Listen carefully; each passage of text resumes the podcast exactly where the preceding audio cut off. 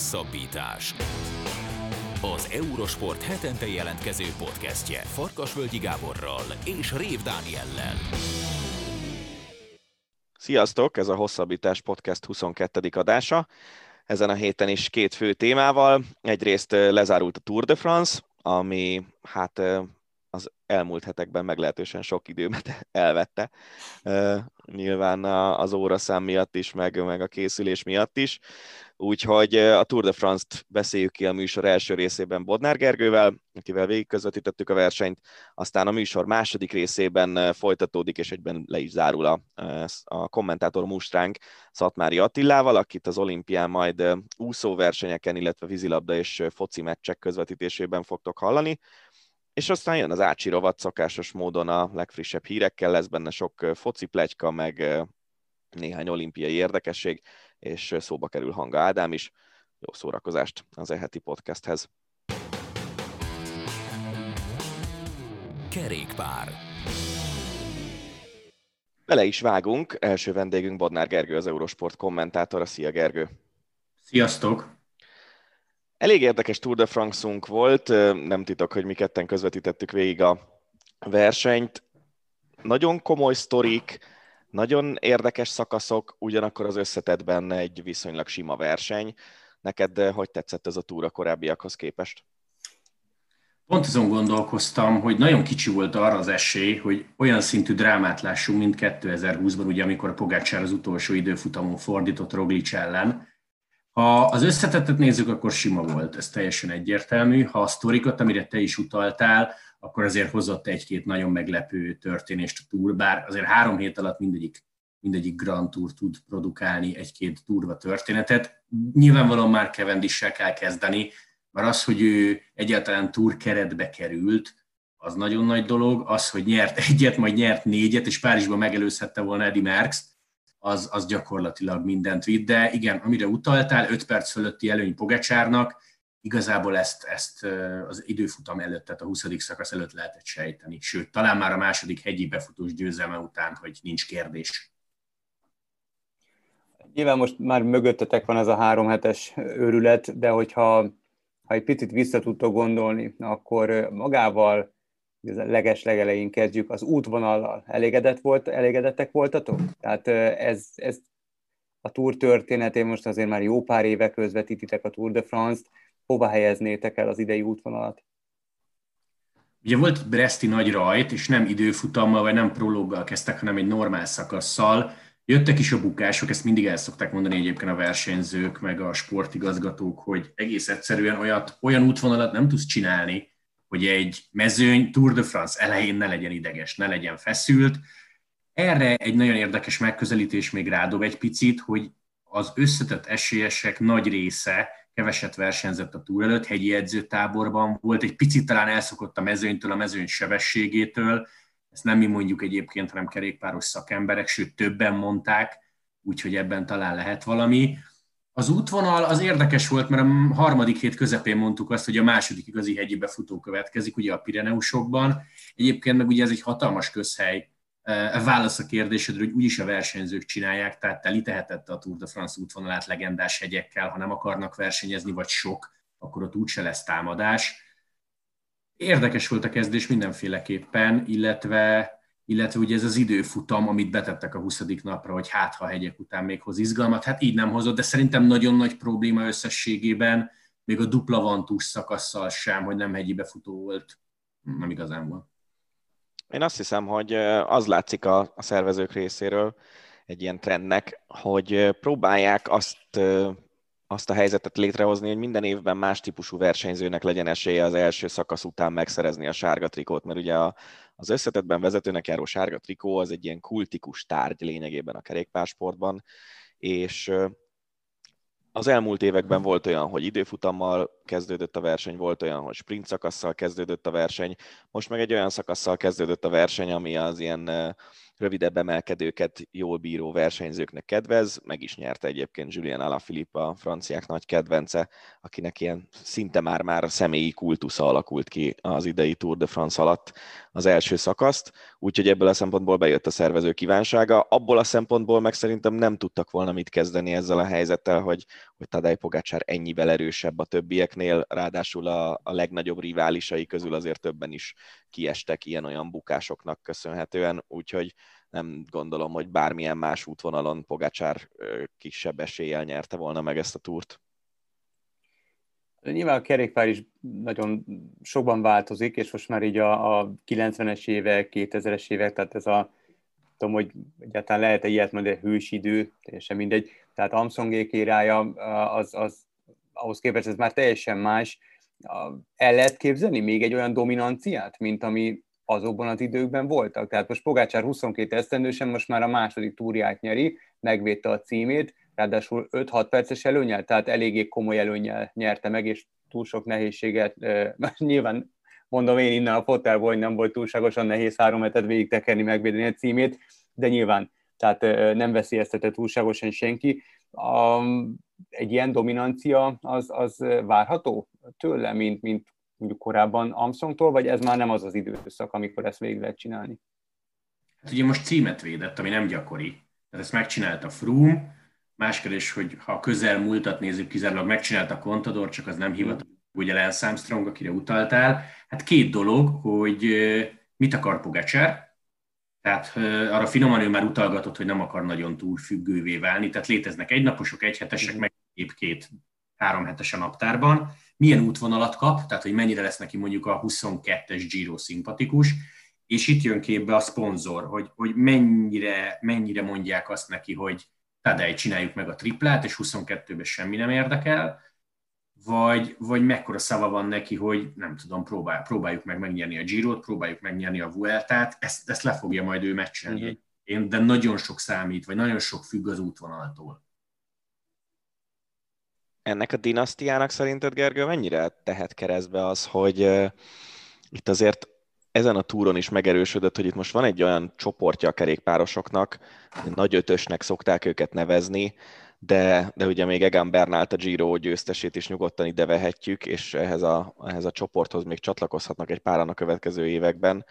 Szóval, hogy itt úgy tűnik, hogy szinte bármire képes versenyzők jöttek össze. Wout van Aert megcsinálta azt, hogy nyert hegyi szakaszt, időfutamot és sprintet a túron, Van der Poel úgy nyert szakaszt és viselte napokig a sárga trikót, hogy egyébként a, a verseny nem volt neki fontos, mert az olimpia, a mountain bike verseny a nyár számára a legfontosabb versenye. Ott van Alaphilipp, ott van Pogacsár, és ott van az a Roglic, aki lényegében egy bukás miatt esélytelen volt ezen a túron, hogy megmutassa magát. Szóval egy ilyen környezetben lehet szerinted dinasztiát építeni egyáltalán? Ez egy nagyon jó kérdés egyébként, amúgy Poginak kéne feltenni szerintem. E, és tényleg, tényleg nagyon sok múlik a szponzoron, hogy neki mi fontos. Hogy nyerjünk három-négy túrt, vagy nyerjünk meg mindent. Ugye a kerékpársportban nagyon erőltették, vagy erőltette például Froome is, Contador is ezt a duplát, tehát hogy a Giro Tour egymás után. Ezt nagyon régen nem csinálta meg senki, 98 Pántáni. Lehet, hogy amire utaltál, hogy milyen versenyzők vannak, meg milyen a mezőny, és elég egy pici hiba, elég egy rossz hegy, elég egy rossz nap, nincs realitása a duplának. Szerintem sok függ az UAE vezetőségétől illetve hogy még egyszer mondom, hogy mennyire kap szimpatikus útvonalat Pogacsár, mert ő most a number one sztár egyébként. Tehát nagyon sokan mondhatják azt, hogy csináljunk egy olyan, olyan útvonalat, ami neki tetszik, bár azon gondolkozom, hogy a telerakod időfutammal ő abban jó például. Tehát nem tudod azt mondani, mint egy Nairo Quintana esetén, hogy sok az időfutam kilométer, egész egyszerűen ezt a hegyekben nem tudja megnyerni még egyszer mondom, az a, a nyilatkozataira tudok visszautalni Pogacsárnak, hogy nem, én nem érezném benne azt, hogy Lance szintű, Lance Armstrong szintű túrpörgés, bár nyilvánvalóan az Armstrong jelenségnek volt egy olyan magyarázata, és erről pont Armstrong beszélt a napokban egy podcastben, hogy az Egyesült Államokban bármilyen furcsa hangzik, ott a Tour de France volt hírértékű. Tehát megnyerted a Girot, most jó, nyilván van egy szűk réteg a szakma, egész egyszerűen Lenz a túrból tudott meggazdagodni, és a túr tette híresé, az az egy verseny, ami számít. Pogacsárnál azért talán nincs így, sőt. Ha már így a Dani is emlegette ezt a nagy ötös talán. A mezőnyel kapcsolatban jutott eszembe, és azon gondolkodtam, hogy beszélhetünk egyfajta őrségváltásról így az utóbbi időszakban? Tehát, hogy, hogy Pogácsár, aki címet védett, és Geri, te is mondtad, hogy, hogy azért ez túl sokszor nem fordult elő a közelmúltban. Egy 22 esztendős fiatalemberről beszélünk, a, azok a nevek, amiket említettetek itt, ők szintén nem a, a, az idősebb, vagy, vagy olyan öreg rókák közé tartoznak, tehát tetten érhető egy egyenlőségváltás, vagy ez már, ez, ez, ez már lezajlott? Teljesen egyébként, és az a vicc, hogy ez a klasszik, ilyen berúgják az ajtót kategória, tudod, nem az három év alatt, hanem nagyon megjöttek. Tehát én azt gondolom, hogy Nibaliknak, Gerán Tomaszoknak, Frumoknak, jó mondjuk Frum nyilván a sérülése miatt speciális, de mondhatunk egy Uránt, franciaként, Bárdét, Pinót, ne, nyilván nem mondom azt, hogy esélytelenek. Vagy ha most a túra hegyezzük ki, akkor, akkor a sárga trikóra lehet a top 3, meg a top 5 az mindig más, de engem nagyon-nagyon meglepne, ha 34-5-6 körüli versenyző tudna valahogy nyerni. Az egynapos más. Most a Tour de France-ról és a sárgáról beszél, mert a, mert a dobogó az talán nem, nem irreális. Itt van például Carapaz, aki most harmadik lett, ő 93-as születésű, az azt jelenti, hogy 28 múlt. Carapaz nagyon jól megy, csak Carapaz mondjuk későn érkezett meg, relatíve későn a legmagasabb szintre, ez mondjuk talán mellette szólhat. És pont érdekes, hogy egy ilyen ö, őrségváltó hangulatban tudott már Cavendish viszont 36 évesen Igen, a túl egyik nagy sztárja lenni. Igen, az érdekes dolog az, hogy a sprintereknél ugye általában normális volt az, hogy viszonylag fiatalabb emberek megjönnek, és viszonylag rövid pályafutást visznek. Ugye tényleg talán Cavendish, illetve Greipel a két nagy kivétel, aki, aki bőven több mint tíz éve már ott van a mezőnyben, de közben akik jöttek, mentek, akár gondolhatunk Marcel Kitterre, akinek volt olyan éve, hogy öt szakaszt nyert, vagy, vagy Elia Vivianinak volt nagyszerű éve, azért a sprintereknél sokkal hullámzóbb a dolog, és ugye Cavendish is egy nagyon-nagyon mély gödörből jött vissza az új régi új csapatának köszönhetően, ahova visszaigazolt a The Quick Quickstephez, és egy szerencsének köszönhette azt, hogy egyáltalán itt volt, és nagyon érdekes gondolat szerintem az, hogy, hogy Cavendishnek mennyi, mennyi apróságon múlott az, hogy ő ezen a túron sztár legyen, viszont a sprintekben nem nagyon volt ellenfele ami elég furcsa. Gergő, szerinted miért alakult így ez a, ez a sprint mezőny, hogy ennyire nem is azt mondom, hogy gyenge, de, de néhány kieső versenyző távoztával már azért eléggé kiüresedett mezőnyben sprintelgethetett Cavendish. Igen, egyébként érdekes a Cavendish jelenség, mert nála a bizalom, a visszatérés, az mindenféleképpen sokat számít, a vonat minősége, tehát hogy milyen csapattársak veszik körül, azt se felejtsük el egyébként, és a sprintereknél elszokták, hogy ő eljutott zöldben Párizsba. Tehát lehet, hogy nagyokat szenvedett, limit idő, mert azt tudjuk, hogy nem jöhetnek meg ők nagy hegyi szakaszon bármikor. Tehát azért ő egy, egy Demárral vagy egy Buánival ellentétben azért ő eljutott a, eljutott a verseny végéig. Ez, ez nagyon érdekes egyébként. Kevendisnél szerintem a bizalom, tehát mindenki azt mondja, aki, aki vele van, vele ez csapattárs, hogy már az első téli edzőtáborban látták, hogy gyors. Egész egyszerűen ő egy olyan érzékeny figura, hogy minden rendbe kell, hogy legyen, visszatért álmai csapatába, bekerült a túrkeretbe, már ez egy csoda, és ugye amit szoktak mondani, tudod, csatároknál a góllövés, hogy fél évig nem, de aztán egyet bevágsz, utána jön a többi, ez tényleg így van, hogy átszakad a gát, és Kevnél is az első volt nagyon nehéz. És ott még egyébként nem egy rossz mezőnyben nyert, mert ott nagyon sok ellenfele ott volt. Amúgy meg ezzel nem lehet mit csinálni, most kiestek, tehát kész, el kell jutni Párizsig, Kevend is eljutott, végigment a hegyeken. Én, én, én ezeket soha nem értettem, hogy, hogy jó, de már nincs ott XY. Hát miért nincs ott? most nyilván vegyük ki a nagy bukást a képből, de ha időlimit miatt nincs, nincs ott, azért az beszédes. És az, hogy végül is nem sikerült neki maga mögé utasítani a legendás Eddie Merckx, az, az valamennyit árnyal a történetben szerintetek, vagy, vagy ez így szép, így kerek, ahogy van? Hát figyelj, nagyon hollywoodi lett volna, hogy nyilván a Párizsban, Champs-Élysées, ami a sprintereknek egy ilyen, egy ilyen mennyország győzelem, meg a, a, a csúcs, tehát, hogyha ott dönti meg, az, az tényleg, amit Danival beszéltünk három héten keresztül, hogy sorozatba vagy dokumentumfilmbe kívánkozó történet, főleg az ő elmúlt pár éve miatt. Sőt, Így hát szerintem ebből tényleg hollywoodi filmet lehetett volna forgatni, mert ez a dokumentum az egy dolog, de ez egy olyan sztori, így a, a sportvilág legnagyobb feltámadásainak az egyike lehetett volna ez így, azt hiszem.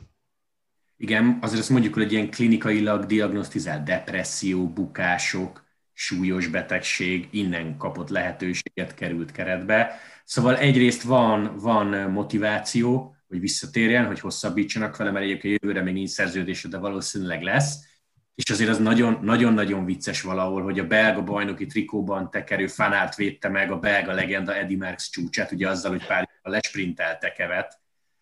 Én még nem olvastam egyébként tőle nyilatkozatot, de, de érdekes egyébként a néplélek, ha belegondoltok, hogy, hogy négyet nyert. És arra ugrasz, hogy az ötödiket nem Párizsba, pedig ez mekkora sztori. Nyilván a rekord miatt persze elő kell venni. Én nem hiszem, hogy szomorú, valószínűleg egy győzelemmel sem lett volna szomorú. Ugye így necces a sztori, hogy ott voltál négynél, és jöhet az ötödik, és nem jött. Szerinted ez extra motivációt fog neki nyújtani arra, hogy megpróbálja beverekedni magát a csapatba jövőre is? Az biztos. Ez biztos. Tehát most már tudom, hogy meg fogja kapni a kérdéseket, és nem szeret rá válaszolni, tehát 34-34, úgyhogy versenyképes a srác. Tehát, hogy nem a múltja miatt van, van bent, hogy esetleg, hogyha oda keveredsz gyenge túrmezőnybe megnyered, nem. Ez, ez hatalmasat. Lehet, hogy így szebben is alakult. Bármilyen furcsa hangzik. Hm. Érdekes. A, Geri, te végignyomtál egy, e, idén egy Girot, meg most a Túrt. Mi a legnagyobb különbség a, a két-három hetes között, és nyilván nem ér azt mondani, hogy az egyik Olaszországban, a másik Franciaországban zajlik. Szóval így, így összehasonlítva ezt a, ezt a két monumentális versenyt, mi az, hogy ha, ha csak egy dolgot kell kiemelni, de nyilván többet is kiemelhetsz, akkor, akkor mi az, ami, ami neked mindenféleképpen a, a legnagyobb különbséget jelenti? Hát, ha az idei évre kérdezel, akkor nyilvánvalóan egy Walter Attila elvitte. Uh-huh. Ez, ez teljesen egyértelmű, hogy, hogy Ati elvitte. Azért, ha a 2020-as túrt, az az emlékezetes Pogacsár fordítás, kivesszük a képből izgalomügyileg, azért a Giro meg a Vuelta ütötte a túrt. Mondjuk most nézzünk az évet. Azért a, a, abba senki nem tud belekötni. Hogy izgalom ügyileg, hogy hogy alakult, hogy mennyire sima, hogy mennyire kell számolgatni, az, azt ütötte. Egyébként, ha Egen Bernára gondolunk, ő is viszonylag simán hozta ezt. Neki voltak talán, nem mondom, hogy látványosabb megzuhanásai, gyengébb periódusai, mint Pogacsárnak. Egyébként pedig egy Valtárnyi meg Dinányi különbség volt, mert két magyart lehetett nézni a Giron, és azért ez nekünk, egy belgának az a hír, hogy most 25-en indulnak, vagy 35-en. Nekünk az, hogy egyáltalán van a magyar a mezőnyben a kettő, meg ugye ilyen álomszerű. Sokan mondják a versenyzők közül, akik nem magyarok, mert magyar versenyző elég rég nem indult a túron, hogy a tour körül az a média hype az, ami igazán megkülönbözteti mindegyik másik versenytől, mert még a Giron sincsen az az őrület, hogy tényleg nem tudom hány francia helyi lapot emlegetett Gergő itt a három hét során, ahol megjelentek cikkek, meg ilyesmi, az mind küld újságírót a túra, és mindenkinek nyilatkozni kell, iszonyatos, iszonyatos média hype. Az viszont szerintem nagyon jó volt idén, hogy már mind a két versenyen volt voltak nézők, mert tényleg nagyon-nagyon jó hangulatban zajlott a Giro is, meg a Tour is. Jó, hogy mondod egyébként ezt a média, média központú túrt, illetve hogy milyen szinten hype fel az újságírók. Három hét nem mehet le sztori nélkül. Tehát ha kis, kis versenyen eldobsz egy kulacsot, és nem tudom, megbüntetnek, az oké, okay, hír egy szakportálon. Itt ráugranak, kielemzik, videó, megszólal anyukád, apukád, edzőt, hogy miért, tehát ide kell a botrány. Egy túr nem szokott lemenni, sztorik, és hatalmas plegykák, kitalációk.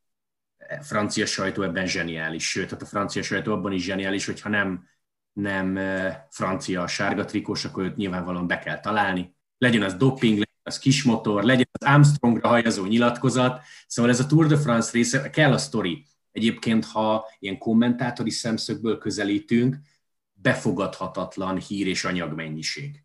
Tehát szelektálnod kell egy idő után, mert a Giro az sok, de kezelhető. Uh-huh. És a túron olyan szintű információ áradat van, hogyha vasárnap nem mondasz el egy sztorit vagy egy interjút, akkor az hétfőn már nem lesz aktuális, de lesz helyette tíz jó és tíz új.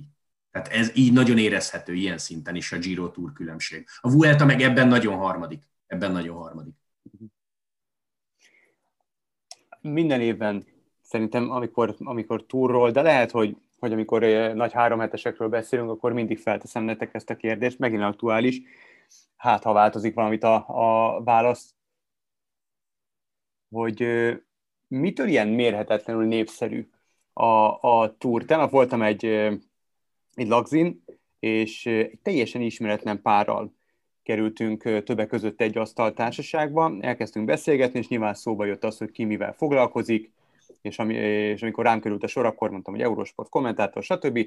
És rögtön a kerékpár, nyilván túrban élt a, a fiatalember, Walter Attila, és, és onnantól kezdve órákig, órákig csak a kerékpár, és hogy milyen jó, és hogy ugye felsorolta a neveteket, hogy mennyire jó a, a, a gárda, hogy, hogy ez a túr, ez most, ez most mindent üt, de hát azért Walter Atti így, meg úgy, meg amúgy, szóval, hogy ez korábban is így volt, ti ezt, ti ezt érzékeltétek, tapasztaltátok, vagy most Walter Attilának köszönhetően van egy óriási ugrás, és egy teljesen más polcra került a kerékpár idehaza, a nemzetközi kerékpár idehaza.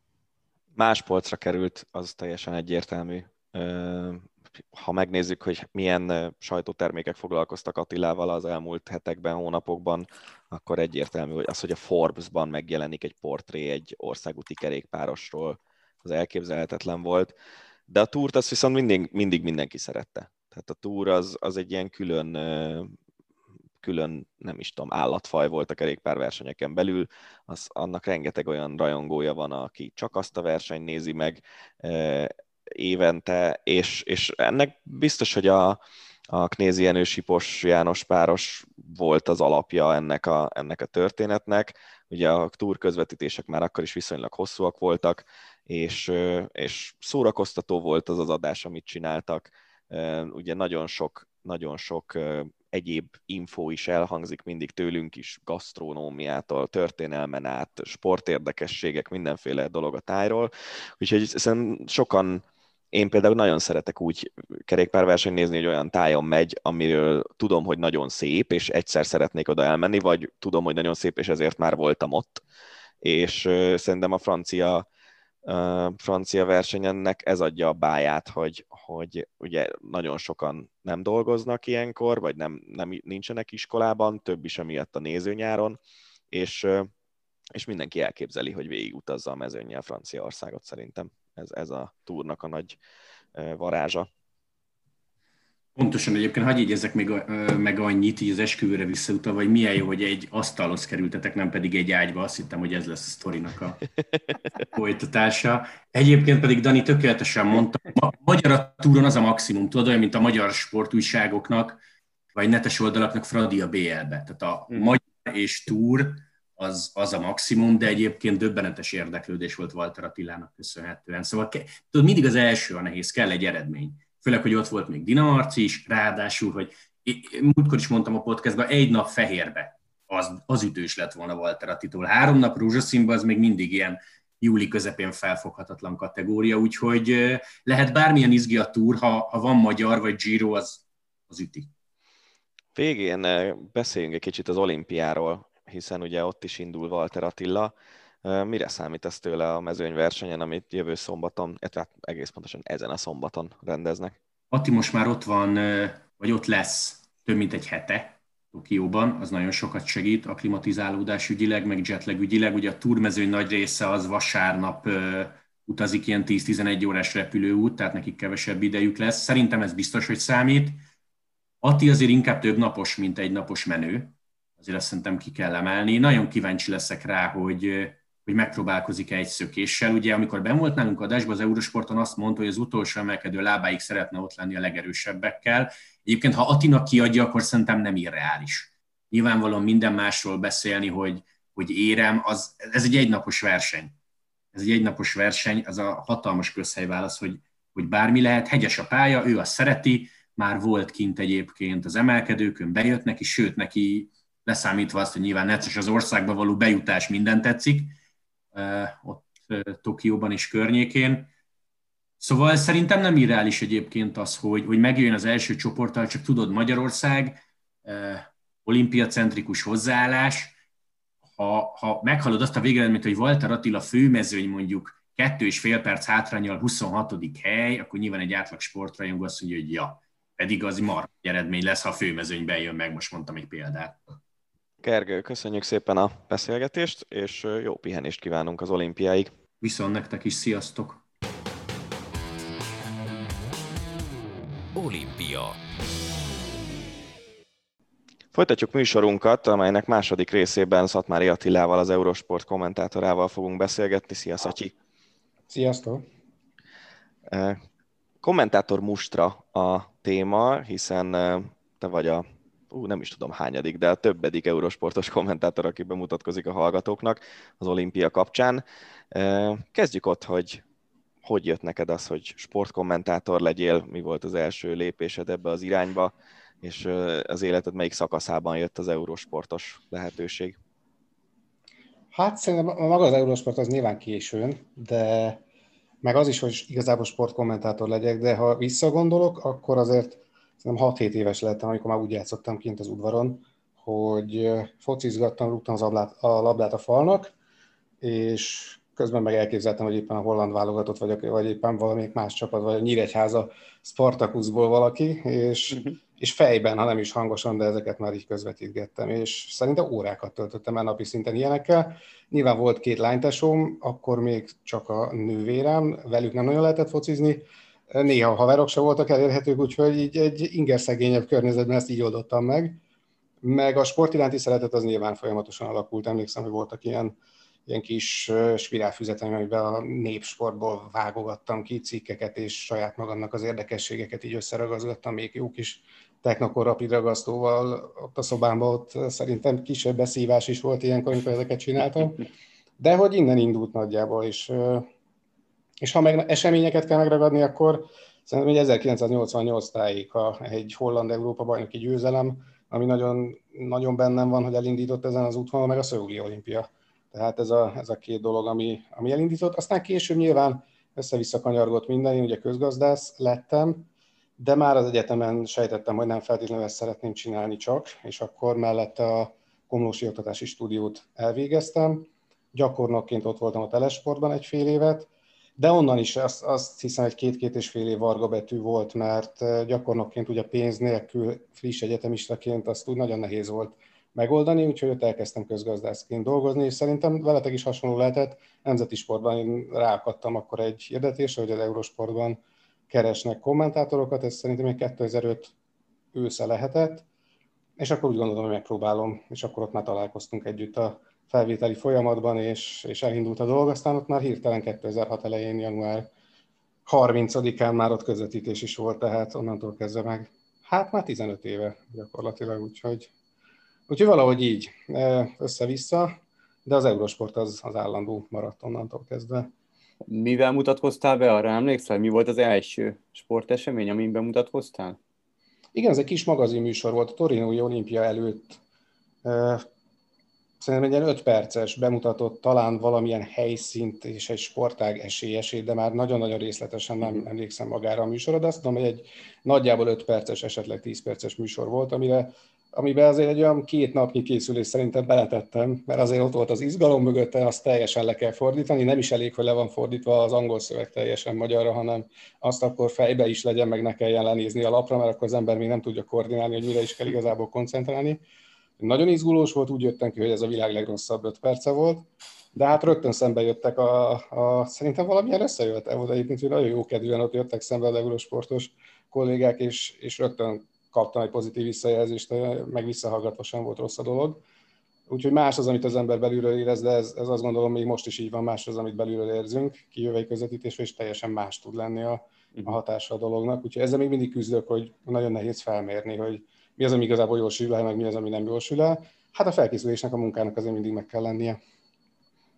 Említetted a két gyerekkori élményt, a 88-as foci elbét, illetve a Szőli olimpiát ami ráadásul ugye egy nyáron volt, hasonlóan a mostani nyárhoz, és, és ez egy meghatározó élmény volt számodra, de van egy olyan konkrét pillanat ezekről az olimpiákról, olimpiáról, meg EB-ről, amire egy emlékszel, hogy fú, ez, ez mennyire jó volt, és aztán kommentátorként mi a legnagyobb élményed, amit eddig olimpiáról közvetítettél?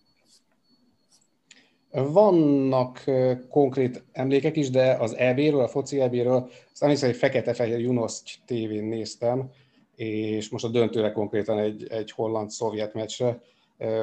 gondolok, tehát nagyon nehéz volt kivenni eleve, hogy éppen melyik csapat melyik bizonyos szituációban, de nyilván egy játékos, aki aztán végig kis kísérte az életemet, Ruth Hulit, az már akkor nagyon-nagyon tetszett. És utólag visszagondolva nem is feltétlenül azért, mert annyira zseniálisan cselezett volna, vagy játszott volna, vagy, vagy mondjuk akkora, azt láttam volna, hogy akkor a munkát tesz bele, hanem sokkal inkább az a személyiség, ami körüllengte. Ez utólag is azért ő nem edzőként lett már a karrierje után igazából neves, hanem sokkal inkább ilyen show elemeket vitt be, szerintem sorsoláson, mert BS sorsoláson is ott volt. Tehát úgy átjött az a játékosság, ami benne volt. Ő lett a kedvenc játékosom, és azóta is egyébként ő az, aki top-top-top favorit ilyen szempontból, és hát nyilván ő, ő ott a döntőben azért egy gólt fejelt, tehát ez így összekapcsolódik, az a fejes azért megvan. Az olimpia kapcsán pedig, hát az Egerszegi Darni kettős az maximálisan, tehát azért ott, ott, ott a, az, ami hangulatot körül lengte meg, azért nyilván kicsiként, még gyerekként egy 14 éves lányt látni, aki azért annyira korban nincs messze, ő is gyerek, mégis ilyet elér, hát akkor még kacérkodik az ember a gondolattal, hogy hú, de jó lenne, én is ott lennék egy ilyen eseményen, és elérnék valamit. Úgyhogy nyilván ez a két mondjuk úgy személyiség, és vele a, az esemény az megmaradt. Olimpiával kapcsolatban én ugye inkább csapatsportágas vagyok, meg voltam, úgyhogy, úgyhogy nem egy olyan sportág, ami olimpián nagyon-nagyon népszerű szokott lenni. A foci az, amiből, amiből nagyon megmaradt például az argentinok győzelme Pekingben, de onnan is egy gól, tehát ott, onnan is Di Maria gólja, amire hát nem tudom mennyire emlékeztek, az a gól dönt, dölt el az a meccs Nigéria ellen, de az egy gyönyörű 20 méteres átemelős gól volt egy messzi átadásból. Utólag végigpörget, hogy milyen nevek játszottak abban az argentin csapatban, ilyen Di Maria, Messi, Mascherano, Lavezzi típusú emberek, hát az egy egészen elképesztő csapat volt. De nyilván akkor az ember, amikor ezek a 20 éves, 19, 18 éves, 21 éves játékosok játszanak, ezt még nem tudja, hogy ilyen legendák voltak ott egy csapatban összerakva. De utólag jó rá visszagondolni, hogy, hogy ezt közvetíthettem, és ez, ez, ez ott, az ott meg volt az a döntő. Úgyhogy ez nyilván nagyon emlékezetes. Ez, ez talán a leginkább. Az Eurosportnak a nézői azért leginkább, legalábbis az utóbbi egy-két évig labdarúgó kommentátorként kezelhettek, vagy ismerhettek meg téged, ez volt abszolút a, a te sportágad. Itt most az utóbbi pár évben éppen nincsen labdarúgó joga a csatornának, úgyhogy te is átnyergeltél más sportágakra. Az mennyire volt nehéz, úgymond, ha időlegesen is, de elengedni a kedvenc sportágadat, és egy teljesen más sportágba bele tanulni, beleszeretni, és hogyha azt mondom, hogy teljesen más, akkor igazából abszolút igaz, mert a labdarúgástól ennyire távoli más sportágat nem is kaphattál volna a kerékpár személyében. Hogy sikerült az átállás, és hogy sikerült megszeretni a, a kerékpárt? Hát szerintem itt, a, itt mindenféle dolgot mondhatnék, de leginkább azt, hogy nagyon nehéz szerintem. Ez, ami leginkább összefoglalja. Tehát itt a, a amikor az ember bekerül egy viszonylag sokkos helyzetbe, mert nekem nyilván az volt, amikor kiderült, hogy az összes labda rúgással kapcsolatos esemény eltűnik a csatornára, amikor nem is egy pillanatban történt, hanem nagyjából egy másfél-két év leforgása alatt, akkor azért sok minden eh, végig futott az agyamon, az is, megmondom őszintén, hogy, hogy ez így jó volt, elég volt, és akkor abba hagyom az egészet. Nyilván az is, hogy, hogy keresek olyan, olyan lehetőségeket, ahol, ahol lehet focit közvetíteni és azért a távolságtartás nyilván megvolt. A kerékpárral kapcsolatban pedig az is, hogy azért már csak amiatt is, mert szinte minden hétvégén és minden héten nekem focit kellett néznem és közvetíteni, nem is nagyon tudtam követni a kerékpárt, tehát nem volt meg az a kötődés, az a, az, az érzelmi töltet, ami mondjuk, mondjuk Dani neked meg lehetett már gyerekkorodban a kerékpárral kapcsolatban, vagy később, úgyhogy nehéz volt, és, és és az, az igazság, hogy az a fajta komfortérzet, ami egy foci meccs közvetítésénél megvan, hogy mélységében úgy érzem, értem, hogy mi történik a pályán, az azért még kerékpárral kapcsolatban, még ha három éve közvetítem, akkor sem feltétlenül van meg. Úgyhogy voltak nyilván olyan mélypontok, amikor, amikor, amikor megvolt ez a fajta távolságtartás is a sporttal kapcsolatban, de utólag azt mondom, hogy, hogy egy nagyon-nagyon jó tanulópénz volt, és egy nagyon jó próba, és engem mindenképpen megtanított arra, hogy, hogy egész egyszerűen az ilyen kihívásokat, azokat vállalni kell, mert rengeteget lehet belőle tanulni, és be lehet emelni akár abba a sportákba is közvetítésként a tanultakat, amiket már akár több mint egy évtizedel közvetít az ember. Ugye volt egy elég rövid időszak, amikor a norvég focit közvetíthettük újra, ott már nagyon jó volt érzékelni azt, hogy mennyire másként lehet hozzáállni egy felkészülésben is egy, egy focihoz, amikor mondjuk egy kicsit színesebben akarod, kicsit mögé tenni olyan információkat, akár játékosokról, akár helyszínekről, ami kerékpárban elkerülhetetlen, mert oda kellenek ezek a sztorik történetek. Fociban nem feltétlenül, de szerintem színesebbé lehet tenni, és én úgy gondolom, hogy ez gazdagította így a picit a repertoáromat is. Nyilván a kerékpár mellett ott van az úszás is, ami, ami ilyen újdonságként megjött, hát az meg azért lesz nagyon nagy kihívás, mert az egyéni sportágokat nagyon-nagyon keveset közvetítettem. Ugye egy kicsit talán átmenet a kerékpár a kettő között, és, és ott, meg, ott meg nyilván ez lesz nagyon szép történet, majd az olimpián ezt majd jó nyilván már közvetítettem azért ebbéket, meg rövidpályás vb de azért azért ettől függetlenül azon nagyon jó, jó kis kihívás lesz, és, és kellenek ezek. Tehát utólag nem bánom, hogy nem, nem maradt mondjuk a Bundesliga csatornánál, és nem közvetítjük ezt tovább, mert sokkal szegényebb lenni kihívásokban is, meg azt gondolom, hogy a repertoárban is.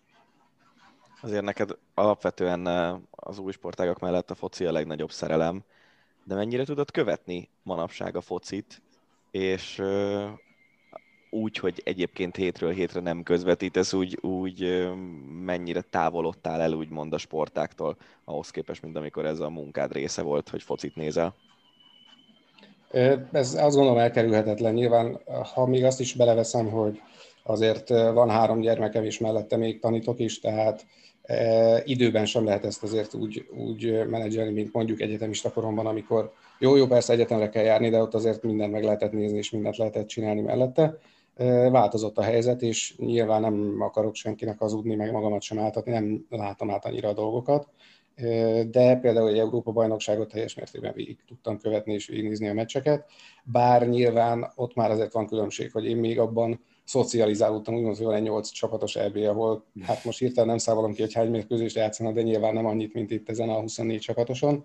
Hát el tudok engedni már adott esetben egy, egy mondjuk majd is, most mondok egy Ausztriai Szak-Macedónia mérkőzést, nem akarok megbántani senkit vele, de, de nyilván már azért sokkal inkább kihegyezem a dolgokat egy csoportrangadóra, vagy, vagy az egyenes kieséses rendszerre. De az, hogy minden hétvégén végigkövessem, meccseket nézzek meg adott esetben a top bajnokságokból, az már sokkal kevésbé van meg, és így a rálátás is egy picit más az olimpiára is ilyen szempontból focit tekintve, de azt gondolom, hogy ezt meg kiegészíti az, hogy, hogy picit más dolgokat lehet behozni, amit már mondtam a kerékpárra, vagy úszás közvetítéssel, vagy felkészüléssel kapcsolatban. Említetted itt egy fél mondat erejéig az egyetemet, illetve az egyetemi munkádat. Erről egy pár mondatban mesélne nekünk, hogy a sporttal mennyire vág egybe az ottani munkád? Nagyon, nagyon egybevág. Azt kell mondjam, az Eurosport inspirálta egy picit azt, hogy én nekivágjak a doktorinak a Corvinuson, és olyan szempontból inspirálta, hogy én utólag azt mondom, hogy kicsit naívan álltam hozzá a versenysporthoz, a professzionális sporthoz, és azt gondoltam, hogy csak kirívó esetnek számít az, hogy mondjuk tiltott eszközökhöz, tiltott szerekhez nyúlnak a sportolók, és hogy bekerültem ebbe a közegbe, ahol azért jó néhány volt sportoló, élsportoló dolgozott, vagy csak egyszerűen olyan mondjuk olyan háttérbeszélgetések voltak, szakértőkkel beszélgetések, ahol ők azért teljesen tényként kezelték azt, hogy ilyenek vannak, teljesen tényként kezelték azt, ami számomra megdöbbentő volt eleinte, hogy bizony ez a versenysport ez nem egészséges, sőt, pontosabban árt az egészségnek. Ezek nekem olyan felismerések voltak, amik elindítottak a felé, hogy ezt jó lenne kutatni is, és megnézni, hogy ez miért alakult így, és hogy lehetne tenni annak érdekében, hogy ez ne így legyen.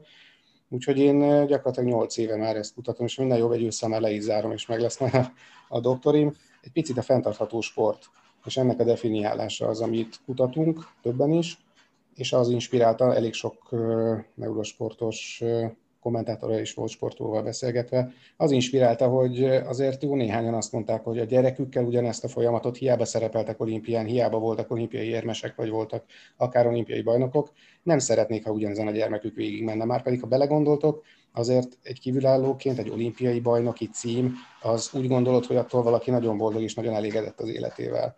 De hogyha a saját gyerekével nem szeretné ugyanezt az utat végigjárni, az valamilyen szinten azt jelzi, hogy itt valami nincs rendben úgy tekintünk rájuk, mint példaképekre, de ők nem szeretnék ezt végigvinni. Valószínűleg a közeg olyan, hogy túl sokat követel tőlük, túlságosan nagy az eredménykényszer, már nem egészséges, és valahogy ezt a folyamatot szerintem meg kellene állítani, hogy hogy azt nyilván nem én fogom feltétlenül megmondani, de ezt kutatom, és nyilván ilyen interjús kutatási módszerekkel azért lehet e felé kicsi közelebb menni. Hát az olimpia, a mostani olimpia azért ebből a szempontból azt gondolom nagyon érdekes lesz, mert egy olyan steril környezetben kell majd ezt, ezt végigcsinálni a sportolóknak, hogy nagyon kíváncsi vagyok, hogy mondjuk lélektani hatása az milyen lesz utólag vagy közben. Úgyhogy ez is egy nagyon jó kutatási téma. Hát ilyenek. Tehát ez az, ami egy picit összeköti az Eurosportot, összeköti nekem az egyetemet, és nagyon érdekel, és, és lehet, hogy majd hosszú távon azért ez lesz inkább a jövő, ami felé elmozdulok. És most hogy áll a kutatás a fejedben, hogy ö, sportoló gyerekek szülőjeként szeretnéd, hogy élsportolók legyenek, vagy inkább nem? Hát nyilván én támogatnám őket, tehát ha van egy álma és nagyon kitartó, akkor azt mondanám, hogy igen, de ha például azt mondanám, hogy ő szeretne kerékpáros és azon belül sprinter lenni, akkor azért arról maximálisan lebeszélném. és nem feltétlenül szeretném, hogyha 80-nal jönne le lejtőkön. Van olyan sportág, amiben nagyon tudnám támogatni, van olyan, ahol azért látom azokat a veszélyeket, amiket nem feltétlenül szeretném én úgy vagyok vele, hogy, hogy a legfontosabb, hogy reálisan lássa azt, hogy mivel jár ez, és mi az, ami, ami veszélyforrás. És hogyha ezt megismeri és, és megtudja, akkor nyilván ehhez kell az, hogy olyan sportolókkal beszélgessen, akik már végigmentek ezen az életúton. Picit azt gondolom, hogy ez a visszacsatolás, visszakapcsolás nincs meg feltétlenül, akkor, akkor ő el tudja dönteni, és akkor én is mellé tudok állni sokkal inkább. Említetted az idei olimpiát, és igazából napokra bő egy hétre vagyunk a, a kezdéstől, hiszen a labdarúgó torna hamarabb kezdődik, mint, mint a megnyitó, és a teljes nyári játékok. Mit vársz az idei, a mostani olimpiától? Említettél steril környezetet, nem lesznek nézők, még hazai nézők sem. Már maga az, hogy halasztották egy évvel, az megadja a furcsaságát, a felkészülés időszak lehet, hogy tovább tartott, de hát nyilván leállt az élet jó pár hónapra, a kvalifikációs sorozatok is sokkal nehezebbek voltak. Mindennek fényében te milyen olimpiát vársz? Nagyon érdekes, mert szerintem kívülállóként, nézőként nem feltétlenül, már tévénézőként nem feltétlenül tűnik olyan óriási különbségnek az, hogy az, hogy most Tókióban nézők nélkül látjuk majd például az úszóversenyeket. Legalábbis mondom tévénézőként, mert ugyanúgy adott esetben be lehet tenni olyan atmoszférát, műatmoszférát, amivel nagyjából ugyanazt a hatást el lehet érni. Ez inkább a sportolóknak lesz szerintem egy egészen új helyzet és környezet, és az úszók nyilatkozatából pedig egyértelművé válik, hogy ők mintha nem is tekintenének erre az olimpiára úgy, mintha egyenértékű lenne egy öt évvel ezelőtti Riói vagy egy londoni olimpiával, hanem ők, ők szerintem próbálnak nagyon úgy rákészülni, hogy ez valami tényleg valami mesterséges dolog, aminek nyilván utólagosan olyan jellegű értéke, hogy ők olimpiai bajnokok lesznek, ha nyernek, a pénzdíj is hasonló, meg talán az elismerés is hasonló, de ott a helyszínen valószínűleg ugyanazt az adrenalin fröccsöt nem feltétlenül fogják érezni, úgyhogy teljesen más lesz, ráadásul olyan elemek lépnek be, főleg azt gondolom csapatsportág, vagy váltó, vagy ilyen jellegűeknél, amelyek teljes mértében kiszámíthatatlanná teszik ezt az egészet. Elég egy valaki egy adott esetben 20-as keretből, aki aki elkapja a vírust, és onnantól kezdve valószínűleg annyi a szereplésnek. Tehát ezt mondjuk földolgozni, az, az egy egészen elképesztő lesz. Még olyan szempontból is, hogy ha nem történik ilyen eset, de ezt a bizonytalanságot, ezt átélni, hogy az utolsó pillanatig lebeg majd az, hogy egyáltalán megmutathatják-e magukat öt évnyi készülés után, azt gondolom ez lesz a legnehezebb. Úgyhogy én azt gondolom, az, ami itt fel fog értékelődni, ez a mentális képességek, még inkább, mert az, aki ki tudja ezeket zárni, és ezek mellett úgy tudja hozni a maximumot, az, az lesz itt igazából az olimpiai érmes vagy bajnok. Úgyhogy azt gondolom, hogy, hogy ami, ami más lesz talán a korábbi olimpiákhoz képest, hogy sokkal több meglepetést, vagy nem várt eredményt fogunk majd itt látni. Két magyar érdekeltségű sportákban leszel aktív az olimpia alatt, az úszásban, illetve a vízilabdában. Mire számítasz a magyar sportolóktól, illetve a magyar csapatoktól ezeken a, ezekben a sportágakban? Hát érmekre. Én azt gondolom, hogy jó, jó esélye ezekben a sportágokban azért érmekre, e, aranyéremre számíthatunk. Nyilván Világ Kristóf itt a, a legnagyobb esélyesek közé tartozik az úszóversenyeken, tehát neki igazából ez a mentális teher lesz fő kérdés, hogy hogy tudja elviselni. A saját maga is mondta épp az Európa-bajnokságon, hogy abban a bizonyos korunkban azért hány inger közeli állapotban volt, tehát tehát azért, azért ő még fiatal, és, és föl kell valamilyen szinten ezeket a dolgokat dolgoznia. De nyilván ő egy top aranyesélyes, és én nagyon-nagyon várom azt, hogy itt mind a fiatalabb korosztályból úszóknál, mind azok közül, akik már rutinosak, jöjjenek nem várt, feltétlenül nem várt érmek. Gondolok itt akár Verasztó Dávid, akinek nagyon-nagyon rossz emlékei vannak az olimpiáról, de most úgy állhat oda, hogy nagyon veszteni valója nincs, és szerintem akár érme is lehet 400 vegyesen. Fiatalok közül nagyon-nagyon szép dolgokat láttunk az EB-n, tehát Mihály Vári Farkas, vagy éppen már korábban is bizonyító késeljelne is odaérhet valahova. A csapatsportágakban pedig vízilabdában is azt gondolom, hogy ott lehet az érem. Nem feltétlenül mondanám a férfiaknál vagy a nőknél az aranyat, de azt gondolom, hogy a dobogó az, az akár mind a kettejüknél, mind a két csapatnál ott lehet, meg lehet, és hát azért főleg kiindulva abból, hogy milyen eh, tavalyi évünk volt Benedek Tibor elvesztésével például, eh, azt gondolom, hogy itt mentális szempontból is lesz az a plusz, ami, ami, ami őket össze fogja tartani, és oda fogják tenni magukat még. Azon túl is, hogy, hogy amúgy is oda tennék magukat vízilabdában. És mit, mit vársz a labdarúgó tornától, bocsánat? A labdarúgó tornán, hát ugye a férfiaknál ez nem feltétlenül a legrangosabb esemény, de, de ott egyrészt a házigazda csapat Japán nekem mindig a szívem csücske, úgyhogy úgyhogy tőlük várok egyfajta meglepetést, mert két játékosra nagyon kíváncsi vagyok. Pedrire, aki az elbén egészen hihetetlen teljesítmény nyújtott, és nagyon kíváncsi vagyok, hogy a spanyol válogatottban mit, meg hogy tesz. Meg Faga nem tudom, mennyire emlékszem Max Cruzére, aki ott lesz ebben a német keretben már veteránként, 33 éves játékosként. Ő egy nagyon pekes sérüléssel maradt le a 2014-es világbajnokságról, ott lett volna és világbajnok lett volna Hát most 7 évvel később remélem, hogy ott lehet egy legalább dobogón ezzel a német válogatott, lehet, hogy aranyérem lesz belőle, de ha valaki, akkor azt gondolom megérdemelni. A nőknél pedig egészen elképesztő csatákra leszek kíváncsi, de hogy az amerikaiakat valaki megszorongathatja, na, abban nem vagyok biztos.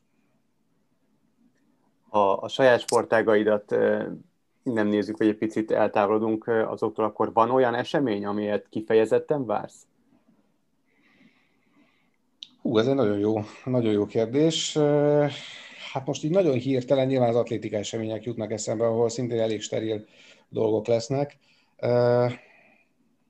És azt gondolom, hogy azokat igen. Tehát atlétika sprint versenyek, azok azért mindig valamilyen szinten a királyai, királynői az olimpiai eseményeknek. Ez szerintem most sem lesz másként. Kíváncsi vagyok, hogy milyen új hős születhet, mert azért egy Usain Bolt vagy Michael Phelps távozásával újra azt gondolom, hogy legendákra van szüksége az olimpiának és valakik azt gondolom, hogy az első lépéseket e felé most meg fogják tenni Tókióban. Hát nagyon kíváncsiak leszünk, hogy kik lesznek ezek. Szatmári Attilával, az Eurosport kommentátorával beszélgettünk. Köszönjük a beszélgetést, és jó munkát kívánunk az olimpiára. Köszönöm szépen nektek is. Ácsi. A hét legérdekesebb hírei. Megyünk tovább az Ácsi rovattal. Hát ez egy nehéz ügy, amivel az ácsirovat kezdődik, nem? Mert uh, ilyen égéseket már a magyar fociban elég sokat megtapasztaltunk a, az elmúlt nem tudom hány 20-25-30 évben, hogy uh, amit itt a Fehérvár összehozott az Ararat ellen, amiről ráadásul azt olvastam, hogy az Ararat tavalyi örmény negyedik helyezett és kupagyőztes uh, csapatának kerete egy részét már elvitték nagyobb csapatok, és ők pedig az örmény első osztály kiesőjéből töltötték föl a csapatukat. Úgyhogy hát igen, minden esetre a, az örményországi meccset 2 0 megnyerte a Fehérvári 1-1 után az Ararat, és a Fehérvár kiesett az Európa konferencia ligából. Igen, és így már, így már a, a, nem hogy a szeptember, de még az augusztus, augusztust sem élte meg a bajnoki bronzérmes. Um, olvastam, és nem olvastam, megkerestem, be, mindig beszélünk a Transfermarkt oldalra, hivatkozunk rájuk, és én tudom, hogy nem feltétlenül tűpontos, de azért szerintem, hogy el tudjuk helyezni a két csapatot. Az Ararat összér keretének az értéke 5,5 millió euró alatt van, míg a Fehérvári 22 millió euró fölött, tehát azért ez is jól mutatja, hogy egy teljesen más büdzséből gazdálkodhat a Fehérvár, és ami, ahogy kezdted a, az Ácsi rovatnak a felvezetését, hogy én úgy gondolom, hogy tényleg elszoktunk már ettől, mert nyilván próbálom helyén kezelni mind a magyar válogatott, mind pedig a magyar NB1-nek a színvonalát, és, és a magyar válogatottat kibeszéltük már nagyon sokszor, és, és abszolút pozitív jelzőkkel illettük a, a csapatot, és az NB1-ről pedig persze ilyenkor a Ferencváros, tehát a kirakat csapatok jutnak rögtön az eszünkbe, hogy bizony ők azért lehet, hogy rengeteg pénzből, de akkor is jól szerepelnek a nemzetközi porondon, és valahogy a Fehérvártól is azt vártam, hogy egy ilyen kerettel a Szabi Csimrével, valahogy ilyen háttérrel, valahogy egy picit sikeresebb lesz ez a, ez a kupa szezon, ha menettelésről nem is beszélhetünk majd, de azért az első kör csak túlélik. A minden esetre Kovács Zoltán le is mondott, mármint a, a sportigazgató a vereség után, és a Nemzeti Sport online-on olvastam egy olyan jegyzetet talán, ami hát kutatta a vereség okait, és az egyik okot, nyilván a sok más mellett, azt ott találták meg, hogy magaslaton rendezték a találkozót, és erre nem volt felkészülve a, a csapat, mert hogy eredetileg nem magaslaton rendezték volna. A magaslat azt hiszem 1500 méter tengerszint feletti különbség. Hát jó. Tehát, hogy most erre mit mond az ember? Hát igen, ez égés. Tehát az, ahogy mondtad, ez, ez tényleg, és nem azért, mert bántani akarjuk őket, hanem azért, mert úgy gondoljuk, hogy a, a Fehérvártól többet várunk, de nyilván ezzel ugyanúgy vannak ők is, én gyanítom, hogy ők is többet vártak ennél. Hogy... Szerintem is. Én, én azt gondolom, hogy ez nagyon ciki, és nyilván nem véletlenül mondott le Kovács Zoltán egyből. Így van. Felajánlotta a lemondását, és, és ezt el is fogadták a klubvezetők, illetve a klub tulajdonos. Maradva a Fehérvárnál, Bolla Bendegúz a Wolverhamptonhoz igazolt, úgy, hogy egy idényt a Grasshoppersben játszik majd, Svájcban. Az atletik hírei szerint 800 ezer fontért 5 évre vásárolta meg a Wolverhampton a Bendegúzt. Ez viszont egy örömhír. Igen, és ez várható is volt, mert ugye 21-es válogatott, oké, okay, hogy nem volt egy sikertörténet ez az EB, de mégiscsak ott csapatkapitány volt, amennyire tudom, és már a felnőtt EB keret kapcsán is szóba került a neve, úgyhogy, úgyhogy ez azért az a jó, hogyha a fiatal magyarok minél előbb külföldre tudnak menni, és, és ott megpróbálni kiharcolni mondjuk egy svájci bajnokságban a játékidőt, aztán ha ott sikerül, akkor egy angol bajnokságban, az, az egy szuper út, azt hiszem. Maradunk átigazolási híreknél. Norvég válogatott középpályást igazolt a bajnoki címvédő Ferencváros. A klub beszámolója szerint Christopher Zachariasen a Rosenborgtól érkezik. 29 meccs, 12 gól, házi gól király, és az év játékosának is őt választották a Rosenborg szurkolók. Jól befekteti a Fradi a BL-ből szerzett pénzét. Én, én akármennyire nyilván egy ilyen igazolás úgymond nem tesz jót az NBA-nek, hiszen még inkább a, a Fradi az, az favoritja lesz az NBA-nek, és, és, és ilyen fejerős túlságosan a bajnokság, kilóg nagyon a, a Fradi, mint mondjuk a Rosenborg, emlékszel annak idén a, a, a, a Norvég bajnokságból. Igen. De, de legalább jól befektetik a pénzt, és, és nyilván azt tűzték ki a zászlóra, hogy akkor megint BL csoportkör Stögerrel, az új edzővel. Szerintem egyébként talán egyen jobban fektetnék be a pénzt, hogyha nem tudom hány éves Zachariasen, de hogyha kifejezetten fiatal játékosokat vennének, akiket aztán magasabb szintre juttatna az edzői stáb, és aztán azt, azokat a játékosokat jó sok pénzére el lehetne adni. Lásd, amit mondjuk a Fenerbahce csinálhat Szalai Attillával, hogy megveszik mhm. kevésért, jól játszik, fejlődik, és aztán sokért továbbadni. Az az igazi biznisz az egész fociban. 27. Jó. 27 esztendős. De valószínűleg nem egy gyenge játékos.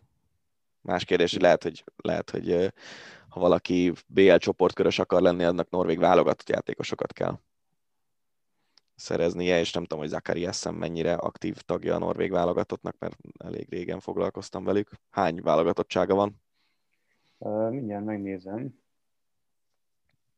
Egy. Na, igen. Na, igen. Egy.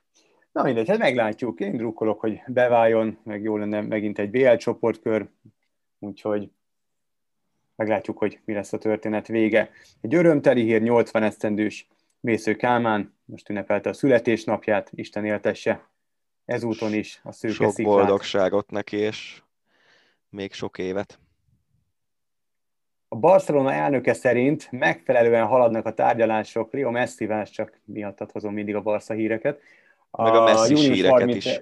Igen, június 30-án járt le a szerződése Messinek, és ugye beszéltünk arról, hogy hát egyrészt szabadon igazolható, a Manchester City és a PSG is élénken érdeklődik iránta, és szeretné a soraiban tudni. De engem nagyon meglepne, hogyha nem a Barszában fejezné be a pályafutását, de hát látunk már csodákat. Igen.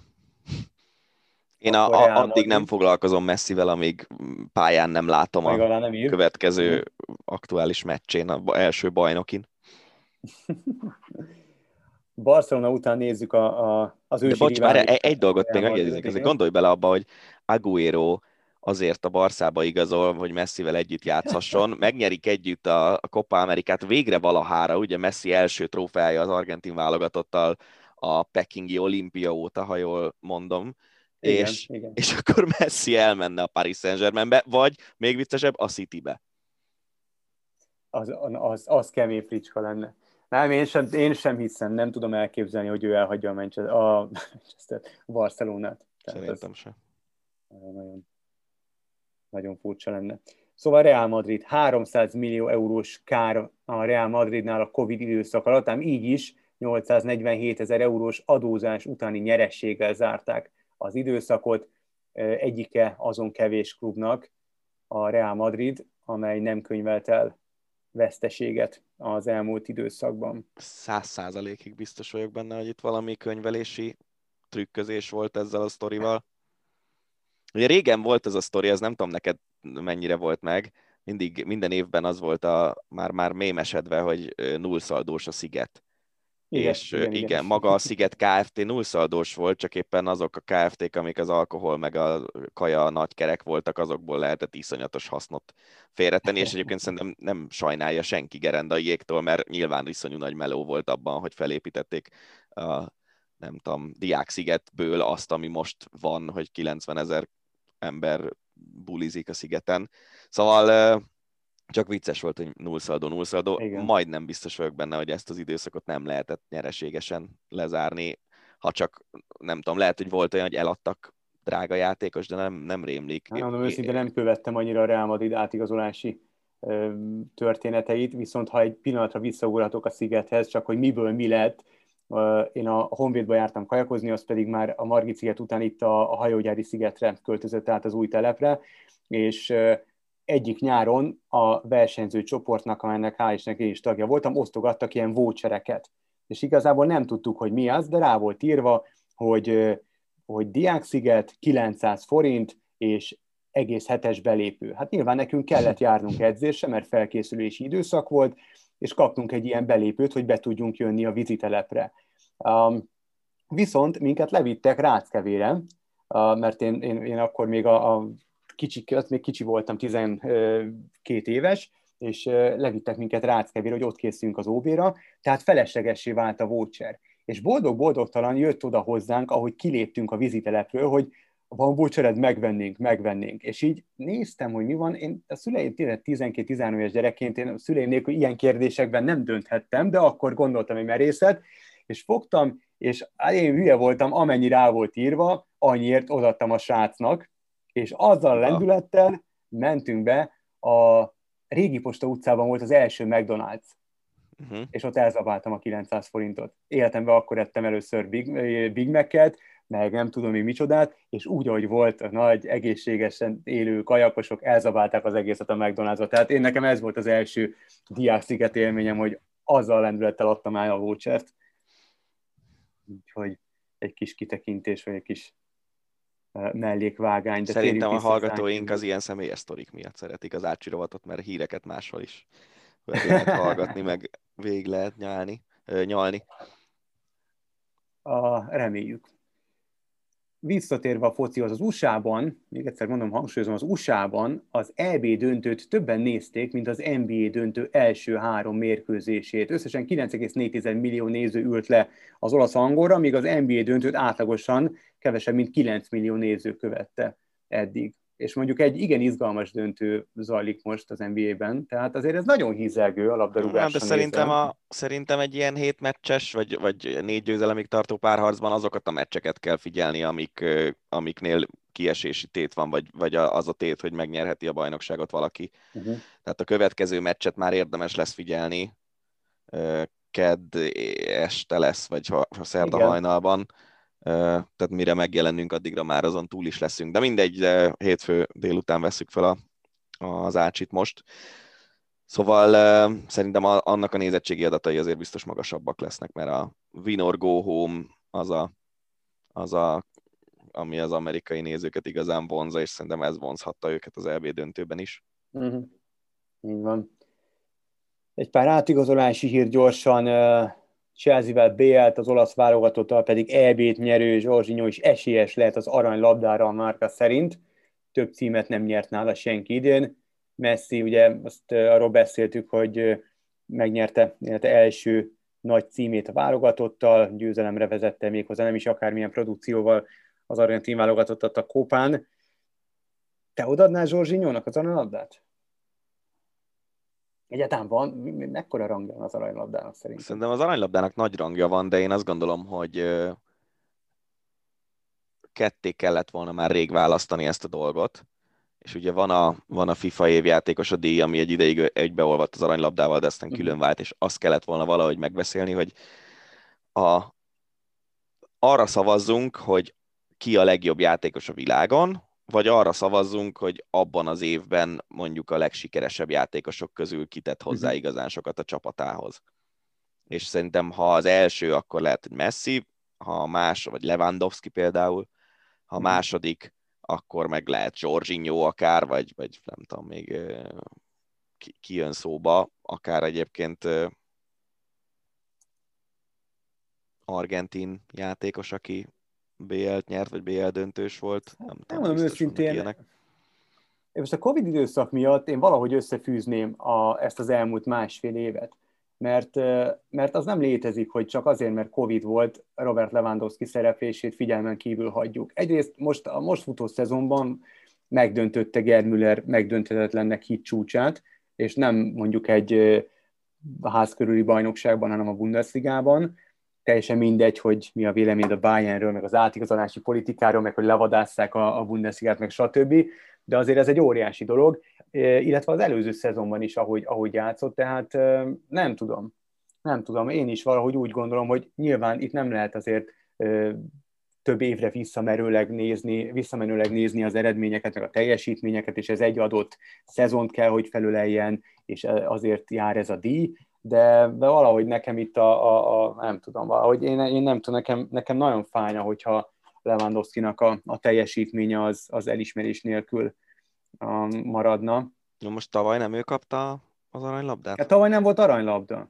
Ja. Tavaly nem osztottak aranylabdát. Akkor ő lett az FIFA évjátékosa? A FIFA évjátékosa, ő lett persze, de hát ez nem arany-labda. Jó. Hogy... Adjuk oda Lewandowski-nak, és lépjünk tovább. Így van, lépjünk tovább. A egy nagyon érdekes hír. 2022-es, 23-as szezontól nem lehet zöld mez a szériában. Képzeld el ezt Magyarországon. Igen, mert hogy beleolvadhat a képbe a gyep miatt. Hát a szászúró az, az zöld-feketében játszik, de hát vannak olyan csapatok, amelynek az idegenbeli mezében megtalálható a zöld, vagy dominál a zöld. Nagyon érdekes, nem? Ez eddig nem zavart soha senkit, zárójel fekete-fehér tévés érája is volt a labdarúgásnak, viszonylag hosszú. Igen. Én emlékszem, hogy még a 90-es évek elején is néztünk fekete-fehér tévén meccseket a nagymamámnál, és próbáltuk kisakkozni, hogy ki kicsoda. De hogy a- akkor nem zavart senkit, de most igen. E, ezt, ezt igen. az érthetetlenség legmagasabb foka számomra.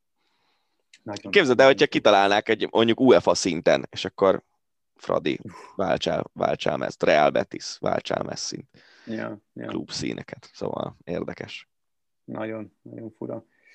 Rasszista beszólás miatt vonult le a pályára a német olimpiai válogatott. Szombaton Hondurasszal játszott felkészülési meccset. A csapat egy-egyes állásnál Jordan Torana Riga, remélem jól ejtem a nevét, a Herta játékos, rasszista beszólást kapott az ellenfél egyik játékosától, és ezt követve a németek levonultak a pályáról. Szerintem tudjuk, hogy pontosan mi hangzott el? Nem, én legalábbis nem találtam erre vonatkozó Azért híreket. kérdezem, mert ugye ez a Latin Amerika kontra fekete emberek dolog, ez ugye már többször előkerült Luis Suárez kapcsán ez a sztori, Igen. meg Edinson Cavani kapcsán, akik mind a ketten urugvájék, és nem tudom, hogy ez a negrito kifejezés, ami náluk olyan, mint a, nálunk, ha azt mondod, hogy haver, az... Érted, igen. Nem, tisztában kell lenni azzal nyilván, hogy minden kultúra más, de azt is azt is látni kell, hogy tehát akinek mondják, annak is tisztában kell lennie szerintem azzal, vagy érdemes, hogy a másik, ez egy beszólás volt, vagy egy annyi, mint hogyha azt mondom, hogy hé haver. Na igen, de élek a gyanúperrel, hogy ezt azért úgy, úgy tudod direkt tehát ez Lehet, lehet, lehet. Ugye én Azért nem mondom, hogy nem- nem- én nem azt tudjuk mondtam, itt a mondtam, részleteket. közben mégis azt mondtam. Nem Így tudjuk van, szerintem a van, részleteket, de hát- hogy pontosan mi volt, de hogyha ez volt megint, hogy a, az egyik latinamerikai lenegrítózott egy fekete játékost, eh, tehát, hogy a, a rasszizmusnak nincs helye a fociban, de az egymás kultúráira való érzékenységnek kéne, hogy legyen szerintem, és hogyha én tudom azt, hogy, hogy mondjuk színesbőrű játékosként, hogyha egy latin-amerikai azt mondja, hogy negrító, akkor az nem bántásból mondja, hanem náluk, náluk ez egy teljesen elterjedt szó, akkor, akkor meg kell próbálni elengedni. Ugyanakkor tényleg nem tudjuk, hogy mi történt pontosan, és az is biztos, Igen. hogy nem jó az, hogyha a saját kultúrkörön kívüli játékosokkal te használod ezt a szót. Tehát mindkét oldalnak szerintem egy fokkal jobban tisztában kéne lennie egyrészt, másrészt meg érzékenyebbnek kéne lennie a másik kultúrájára. Nem mondod, de ha mondják, akkor nem feltétlenül sértődsz meg, és továbbra is mondom, hogy nem biztos, hogy ez történt itt, és hogyha tényleg Mhm. valamilyen durva beszólás volt, akkor meg szerintem tök jó, hogy levonultak, mert semmi más út nem lesz a, a foci rasszizmustól való megtisztítására szerintem, mint ezek a levonulások. Így van. Oliver Giroud a Chelsea-ből a Milánba igazol, Egészségükre. Tovább. A budapesti Puskás arénában rendezik majd az Európa Liga 2023-as fináléját. Ez És jó. szerintem a következő három-négy éven belül BL döntőt is kell rendezni, hogyha itt a lobbizás Remélem sikeres lesz. lehetünk. Azért, Egy hogy nagyon ha, érdekes. ha a Barca játszana, akkor szívesen kimennék a BL döntőre. Na, Én bármelyik BL döntőre nagyon szívesen kivennék. Nekem Remélhetőleg egy Bayern Van, van sok olyan párosítás, amire nem egy Bayern Reált például messzire elkerülnék. Hát pedig azért azok nagyon jó meccsek, nem? Igen, igen. egy, ha már reál, egy elképesztő hír. A Raúlt és Iker Casillas is, hát enyhén szólva, bírálta, majd Ronaldot és Mourinho-t sem kímélte a Real Madrid elnöke Florentino Perez egy nyilvánosságra került hangfelvételen. Nem éppen szépen beszélt és nyilatkozott a fent megnevezett játékosokról, illetve a portugál szakemberről. Raúl és Casillas a Real két legnagyobb szélhámosa a felvételek szerint. Raúl negatív személyiség, Casillas pedig hatalmas csalódás, Ronaldo egy őrült, egy idióta, beteg ember, Perez szerint, Mourinho és Ronaldo elkényeztetett emberek, Gutit és Figót sem kímélte korábban, Guti saját maga ellensége, Figo pedig egy szajha fia, mint Raúl. Ez a kifejezés, ez az hijo de puta, ez azért inkább a, annak felel meg, mint amit mi, ha azt mondjuk, hogy a kurva anyád. Na, szuper. Még Csak jobb. mondom, hogy egy, egy, viszont talán egy fokkal, talán egy fokkal gyakrabban használják. Ja, hát az a mondás jutott kemény. eszembe erről a hírről, hogy mindenki hülye, csak én vagyok helikopter. Ö, illetve a másik, ami, ami néha, néha magamon is észreveszek, hogy ha úgy kelsz fel reggel, hogy valaki hülye, akkor valószínűleg valaki hülye. De ha úgy kelsz fel reggel, hogy mindenki más hülye, akkor viszont valószínűleg te vagy a hülye. És ez, ez sokszor, sokszor eszembe szokott jutni, amikor rossz hangulatban vagyok, meg Igen. ilyesmi, és mindenkivel csak mérgelődök. Úgyhogy ezt tudom mondani esetleg Florentino Pereznek, hogy nézzen körül a tükörben, hogy ott lát egy hülyét. Hát ő nem, nem erről híres, meg szerintem az ilyen pozícióban lévő emberek egy picit elrugaszkodnak egy idő után a valóságtól, és tévedhetetlennek képzelik magukat, akik ilyen hatalommal, illetve ilyen, ilyen vagyonnal rendelkeznek, és abszolút nem szeretnék általánosítani, és az ismeretségi köreimben nincsenek feltétlenül ilyen emberek, ilyen hatalommal, meg ilyen, ilyen vagyonnal rendelkező emberek, csak valahogy ez a benyomásom hírekből, könyvekből, elbeszélésekből táplálkozva. Ez szerintem rettentő negatív reklám a, a, a Real Madrid számára, hogy, hogy a klub ö, elnöke ikonokról, klub ikonokról beszél így, és, és nyilván ő tagad, és azt mondja, hogy ezek szövegkörnyezetből kiemelt részek, de hát akkor is, ha kiemelt részek, akkor sem tűnik jobbnak, ha meg összeteszem a, a, a nem, tehát nem tudom elképzelni, hogy ez ebből hogy jöhet ki jól, Um, Hát igen. rettentő kellemetlen, rettentő kellemetlen, kevesebb vagy, vagy enyhébb dologba is bukott már bele klubelnök. Úgyhogy meglátjuk, hogy mi lesz a sztori vége, de szörnyű ostoba. Hát egy kicsit olimpiázunk, mert hogy nem sokára kezdődik az olimpia. Egy magyar vonatkozású, nagyon furcsa hír. Visszalépett az olimpiai indulástól a Kenu slalomban induló Schmid Júlia, mint ismert a MOB július 9-én döntött úgy, hogy csak is, csak is COVID-19 ellen védett sportoló lehet a magyar csapat tagja a Tokiói olimpián. Ez most MT hírt ö, idézek direkt elejétől a végéig, csak hogy nehogy valami belefussunk. Ezután a visszaosztott kvótával rendelkező Schmid Júlia jelezte, hogy ezen okból lemond az olimpiai indulásról.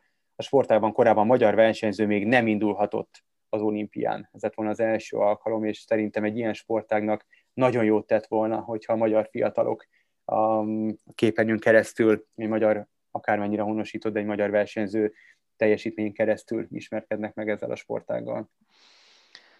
Szerintem ezt a döntést nem július 9-én kellett volna meghozni amúgy. Tehát e, a, a, nyilván röhelyes a szituáció, és, és abszolút azt gondolom, hogy, hogy én is most kaptam meg a második oltásomat. Szerintem fontos dolog az társadalom, társadalmi szempontból is, hogy, hogy oltakozzon, aki megteheti.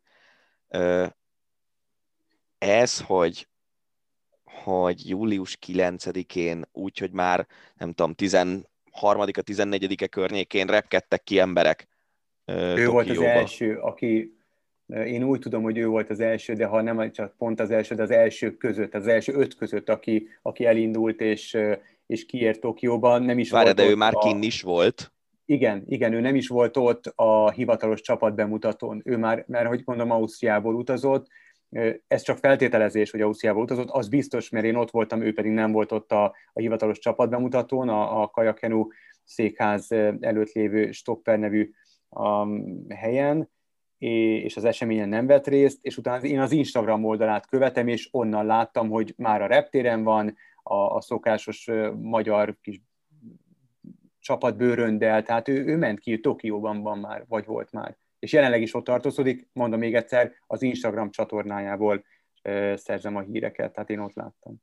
Na, tehát ezért mondom, hogy szerintem ezzel a sztorival tényleg az a fő probléma, hogy lehet ilyen döntést hozni, de nem július 9-én, uh-huh. hanem május 9-én. Igen. Igen.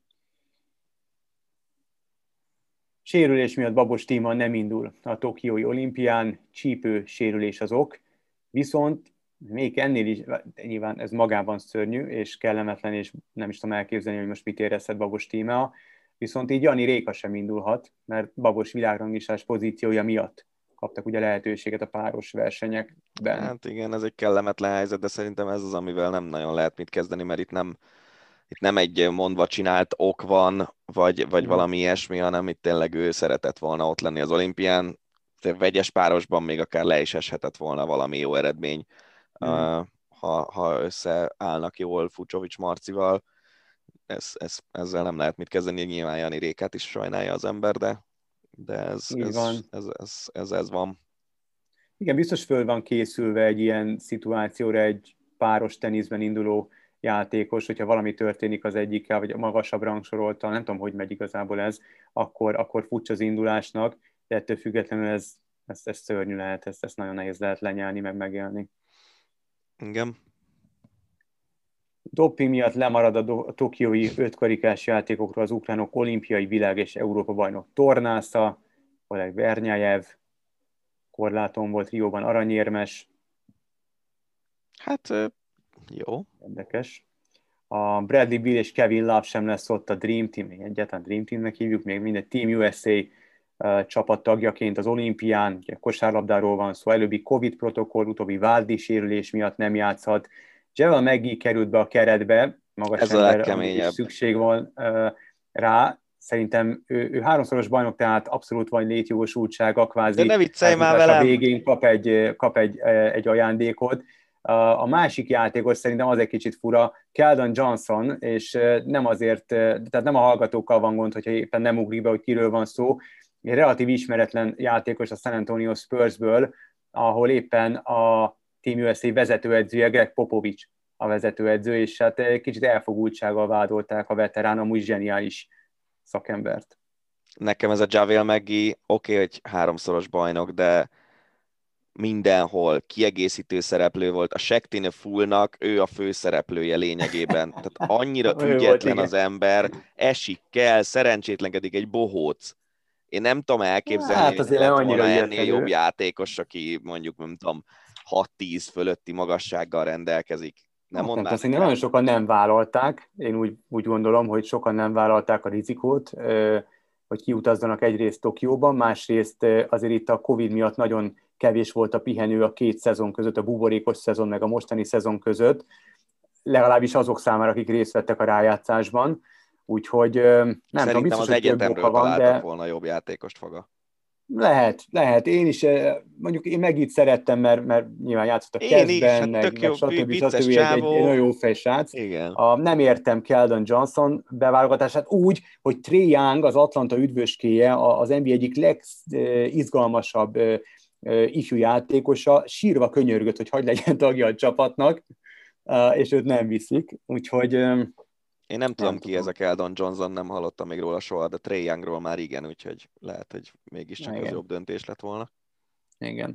Maradva az olimpiánál, eltűnt egy ugandai súlyemelő, nem jelent meg a Covid tesztelésen, rendőrség bevonásával keresték, később friss hírek érkeztek felőle, levelet írt, és azzal magyarázta eltűnését, lelépését, hogy a nehéz életkörülmények miatt nem akar Ugandába visszamenni, úgyhogy igen kalandos körülmények között állítólag a sírek szerint Oszakában kötött ki, jelenleg ott, ott keresik.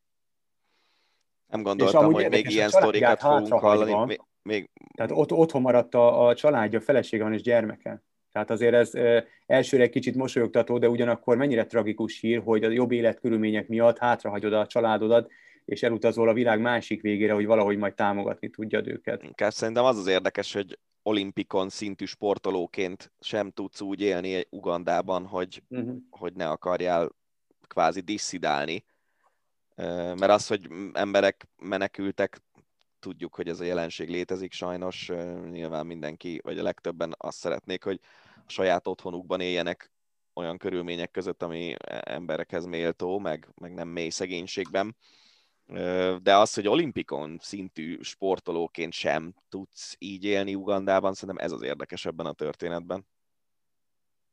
Így van. Nem kíváncsi vagyok, hogy ennek a sztorinak is mi lesz a vége. Beraktam egy túrhírt, nyilván ugye kibeszéltük Pogácsár győzelmét, de kíváncsi vagyok, hogy nem találtam utána már igazából több hírt a sztoriról, szóval rendőrségi razzia volt a Bahrein csapatnál, a hírek szerint dopingszereket kerestek. Mi volt itt ennek az alapja, és mi lett a vége? Semmi, és a vége az meg nem tudjuk, mikor lesz. Az uh-huh. alapja az valószínűleg az, hogy a Bahreinnek mostanában elég jól megy. A uh-huh. Dauphinén volt egy olyan eset, hogy Mark Padun, aki azért nem számított egy nagy sztárnak, nyert egymás követő két hegyi befutós szakaszt. Az a francia sajtóban, és őszintén bevallom, egy kicsit nekem is gyanús volt, hogy a semmiből jött egy ilyen eredmény de hát nyilván most itt nincsenek bizonyítékok, meg nincsenek, nincsen semmi, csak az ember az érzéseire hagyatkozik. De ez a Márszei ügyész, aki elrendelte ezt a vizsgálatot, tavaly, amikor az Arkeának volt nagyon jó éve, és Nairo Quintánának nagyon jó tavasza volt, mielőtt leállt az élet a Covid miatt, tavaly az Arkeások szobáit razziáztatta át, Nyilván ez ugye azért kellemetlen, mert az egész Tour de France nem nagyon szól másról, mint hogy regenerálódás és, és a lehető legtöbb pihenés a szakaszok között, és a kerékpárosok meg a, a segítők, akik esténként amúgy is rohadt sokat dolgoznak, emiatt ilyen éjszakában nyúlóan kénytelenek voltak maradni. Volt olyan versenyző, akinek elvitték a telefonját, és a, az ügyvédje másnap nyilatkozott, hogy által két hónap múlva fogják visszaadni miközben azt mondta az az ügyvéd, hogy Belgiumban, hogyha kábítószerkereskedőket fognak el, akkor is 10 perc alatt lementik az adatokat a telefonról, és visszaadják a, a telefont a tulajdonosának. Szóval... Hát Pegasus szoftvert kell használni. Azt, igen. Az most úgyis nagyot megy. Ki tudja, hogy minket nem, nem figyelnek-e.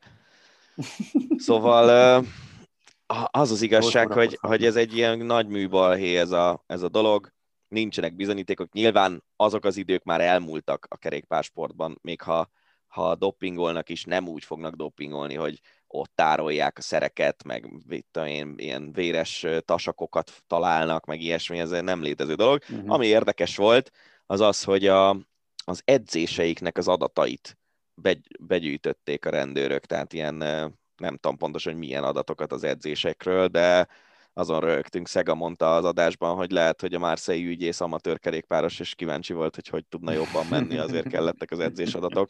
De ugye a tavalyi vizsgálatnak sincs még semmilyen, se az, hogy lezárták, se az, hogy valamire lyukadtak, nincs még vége. Uh-huh. Nem tudják például azt, hogy ez a vizsgálat most, ez összefüggésben van-e a tavalyival, vagy nem. Aha. Szóval ez egy ilyen hétnapos sztori. Két nappal később egyébként Matej Mohoric a verseny, vagy a Bahrain egyik versenyzője meglehetősen szórakoztató módon szóló szökésből nyert egy szakaszt, és a célvonalon áthaladva így becipzározta a száját, ami ugye azért volt vicces, mert ezt a gesztust ezt 2002-ben azt hiszem Lance Armstrong használta no. arra vonatkozóan, hogy, hogy hát ilyen csöndben maradjatok valami ilyesmi, uh-huh. ilyesmi jelentése volt. Most Mohoric azt mondta, hogy a, a kétkedőknek, bármint, hogy ott a mezőnyön mhm. belül üzent Armstrong azoknak, akik esetleg kibeszéltek volna, hogy csöndben kell lenni. Most Mohoric azt mondta, hogy a, a fotelben ülő kétkedőknek üzen, hogy uh-huh. a kerékpárosok hogyan jutnak el a Tour de France-ra, mert mindenki, aki a mezőnyben van, ő, ő nagyon megdolgozott, és rengeteg munkát tett bele abba, hogy, hogy eljusson erre a szintre, hogy ő a Tour de France-on indulhasson, és az biztos, nincs is kétségem felől. Ez volt a gesztus lényege. kell tenni. Mhm. Igen. De ebből nem lesz szerintem egyébként semmi, tehát lehet, uh-huh. hogy mhm. egyszer majd jön egy mínuszos hír, de nyilván ugye az minden újság, nem tudom, most már nincs olyan index, mint régen, de ez ilyen, a, mindig ezt mondtuk, hogy még az indexre is kikerült ez a Aha. hír, hogy hogy razzia volt, az meg nem fog kikerülni sehova, hogy lezárják a vizsgálatot eredmény nélkül valószínűleg. Na hát az utolsó hírünk pedig egy magyar vonatkozású, hát remélem majd a vége az, az jó lesz, egyelőre annyira nem jó. Hangaldám távozik a Barcelonától, 2017-ben érkezett, bajnokságot nyert, Euróliga döntőt játszott, hírek szerint a Real Madridban folytatja, más hírek szerint a katalán klub ugye felbontotta a szerződését, a háttérben az állat, hogy feszült volt a viszony a játékos és az edző Szeronász Jesikevicius között. Nem kommentálta sem a Barca, sem Ádám a történteket.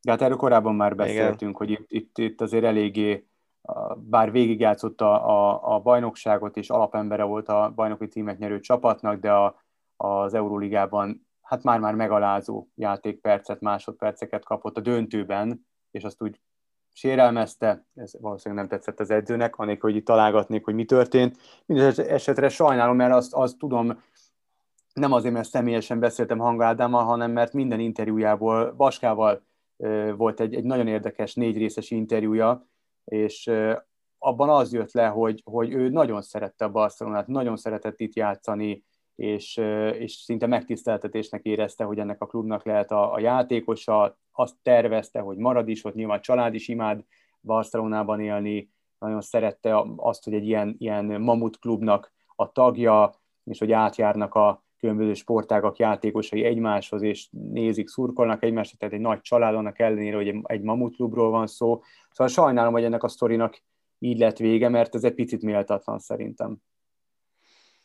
Valószínűleg, de majd jó lenne, hogyha pár év múlva kiderülne, hogy itt pontosan mi történt, mert ez ahhoz képest, hogy az egyik csapatkapitány is volt ő, nem? Igen, igen. Tehát, igen, hogy igen. E- erről a szintről az, hogy fölbontják a szerződését, az azért elég furcsa, és nagyon gyorsan történt ez, a, ez az ugrás, úgyhogy tényleg jó lenne tudni, hogy itt pontosan mi áll a háttérben, mert így meg csak köt szurkálunk. Ha valaki esetleg rendelkezik információval, ezzel a hírrel kapcsolatban, vagy bármelyik más hírrel kapcsolatban, akkor, akkor ne tétovázon is keressen meg minket valamelyik elérhetőségünkön, és, és akkor jelezze, akkor kibeszéljük. Meg ha van bármi más híretek, amit úgy megosztanátok velünk, vagy érdekel titeket a véleményünk, akkor ezt nagyon sokszor elmondjuk, és abszolút így is gondoljuk, hogy írjátok meg nekünk, valahogy juttassátok el hozzánk. Fogának van egy 5-6 Instagram profilja, úgyhogy bármelyiken várja az üzeneteit. Meg azt akartam amúgy még mondani zárásként, hogy ugye most jön az olimpia, és kicsit azért másmilyen lesz a következő két hetünk, mint, a, mint az eddigiek, úgyhogy nem ígérünk semmit, hogy hogy lesz podcast. Lehet, hogy több rövidebb lesz esetleg, vagy, vagy mhm. ilyesmi, mint ez az egy hosszú, de azért az olimpia alatt is igyekszünk majd aktívnak lenni, aztán majd lehet, hogy a végén lesz egy nagy összefoglalás, és az lesz a hosszú podcast, a következő hosszú. Így van, valamivel jelentkezünk. Igen. Addig is vigyázzatok magatokra, meg, nézzetek bennünket, mert nagyon komoly dolgokkal készülünk az olimpiára, úgyhogy jó olimpiát mindenkinek, sok sikert a magyar sportolóknak, csapatoknak, és jelentkezünk, ahogy tudunk. Sziasztok! Sziasztok! Ez volt a Hosszabbítás, az Eurosport podcastje. A műsor témáiról bővebben is olvashattok honlapunkon az eurosport.hu.